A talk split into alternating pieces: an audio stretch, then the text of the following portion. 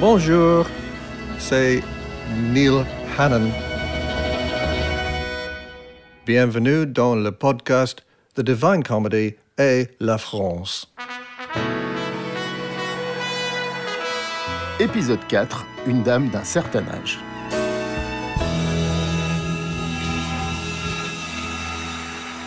Quatrième et avant-dernier épisode de notre podcast, nous évoquons, je vous le rappelle, les nombreux liens entre la culture française et la musique de The Divine Comedy à l'occasion de la rétrospective pour les 30 ans du groupe du 19 au 23 septembre à la Philharmonie de Paris.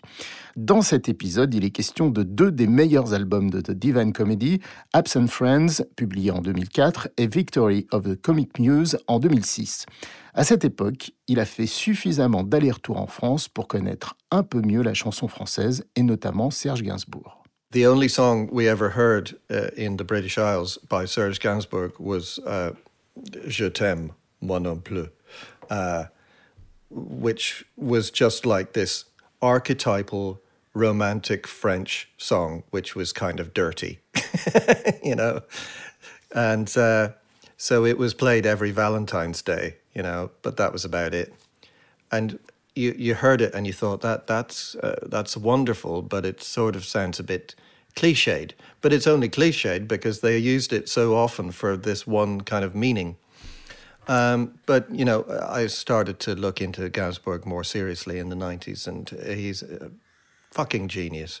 Um, I'm not so keen on the sort of reggae period from the, yeah. the, early 80s. That's not my scene. Yeah. Um, uh, in fact, you know, I, I, really loved the sort of early stuff, the 50s stuff, La Javanaise uh, and things like that.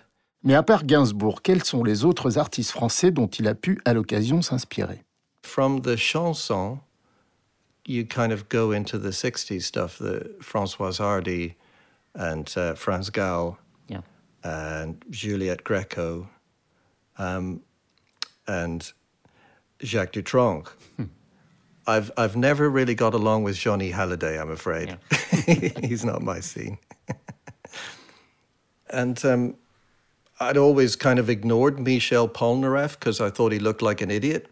But then I listened to some of his records and they're brilliant. Sur Victory of the Comic Muse, on trouve également cette chanson sublime intitulée A Lady of a Certain Age. Eh bien, à l'origine, il s'agissait d'une commande pour écrire un titre à l'attention de Jane Birkin, qui est certes anglaise, mais que l'on peut raisonnablement considérer comme appartenant à la chanson française. I'm sure Jane Birkin would have been fine with singing a, a song like that.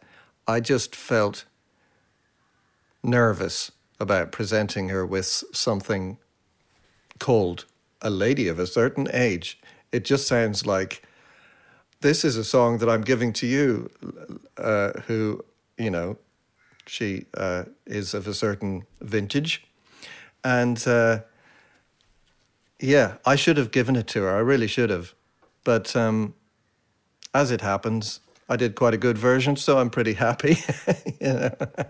um, but uh, you know, I I have people like her to thank for sort of inspiring these ideas. Really, um, without the idea that I was writing a song for Jane Birkin, I would have probably never have uh, come up with such a kind of rich, um, you know, uh, character-driven song. So, uh, thank you, Jane. Back in the day, you had been part of the smart set.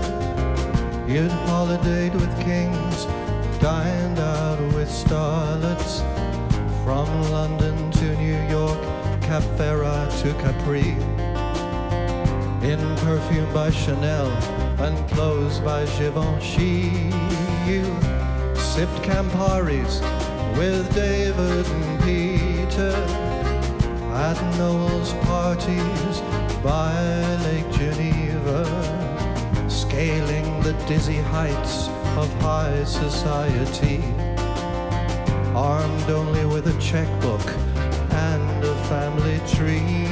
You chase the sun around the Côte d'Azur until the light of youth became obscure and left you on your own and in the shade. An English lady of a certain age. And if a nice young man would buy you a drink, he'd say with a conspiratorial wink, you wouldn't think that I was 63. And he'd say, you couldn't be.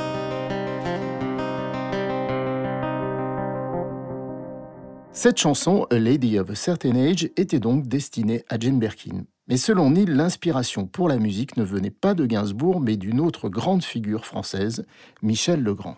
Michel Legrand is a very interesting sort of touchstone because he really sort of encapsulated uh, the French kind of chord sequence that is so omnipresent in a lot of your country's music, sort of pre 1980. you can even find it cropping up in sort of electronic music and all sorts of things, but it's like a, the circle of fifths where um, you kind of go. So. You,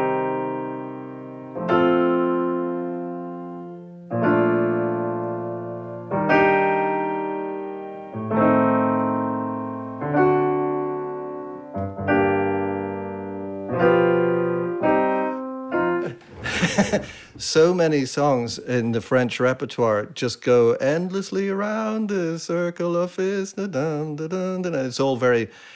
Uh, I mean, that was sort of born in the Baroque sort of period, kind of.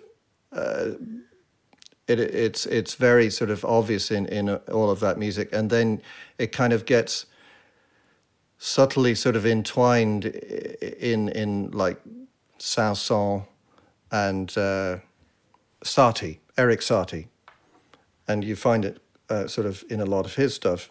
And then you, you, it comes back, but even more sort of juicy and, and like lots of sevenths and uh, sort of coloring, jazz coloring in, in the in the music of Le, Michel Legrand and everybody else, but he did it best. Un autre titre de Victory of the Comic Muse, The Plough, évoque dans un autre style la chanson française, mais plus précisément la chanson réaliste. That's exactly the sort of uh, music that I love so much is uh, chanson réaliste. Um, yes, exactly. That that's what it is. It's the uh, Piaf, Brel, you know, all the rest, Gainsbourg. I guess what I loved was the fact that you know these songs sort of contained a whole world in, you know they actually talked about everything and sometimes in quite a sort of symbolist way you know like uh, the the characters in them were like archetypes not not just sort of individuals specific uh, specific individuals but they were a kind of a person that summed up a, a certain type, a, a, certain portion of humanity. And I, I, loved all of that. And in the plough, I was trying to sort of, it's like uh, Pilgrim's Progress or, or sort of uh, Dante's travels through the Inferno. It's like a, a, a quest uh, kind of thing and that sort of lyric has to be set against a big sort of orchestra. And it has to have that sort of jazz quartet plus accordion vibe. I just love it you know? And i, I love i love the, the idea that you could be in a little bar somewhere and we could start playing and we could play songs about everything about life at its grittiest you know? And I suppose it's those sort of fantasies and dreams that keep my songs sounding the way they do. And it's largely to do with your, your country.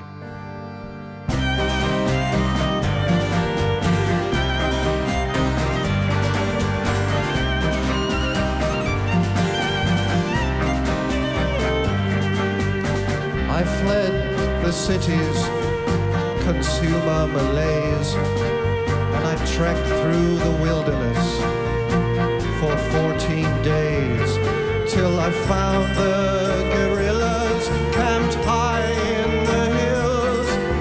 I asked Comrade Diaz, whom should I kill?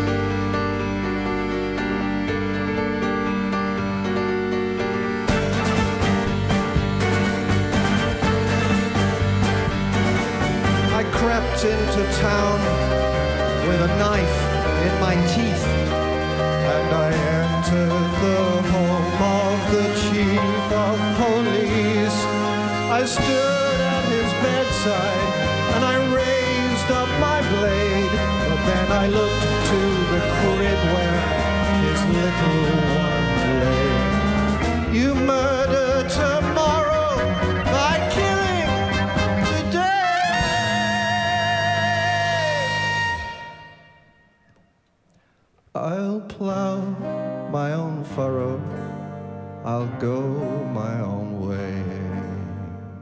The Plough, extrait du concert de The Divine Comedy à la Philharmonie de Paris le 11 février 2015. C'est ainsi que s'achève ce quatrième épisode. Nous retrouverons bientôt Neil Hannon pour évoquer les deux derniers albums de cette rétrospective, Bang Goes the Nightwood et Foreverland. The Divine Comedy et La France. To be continued.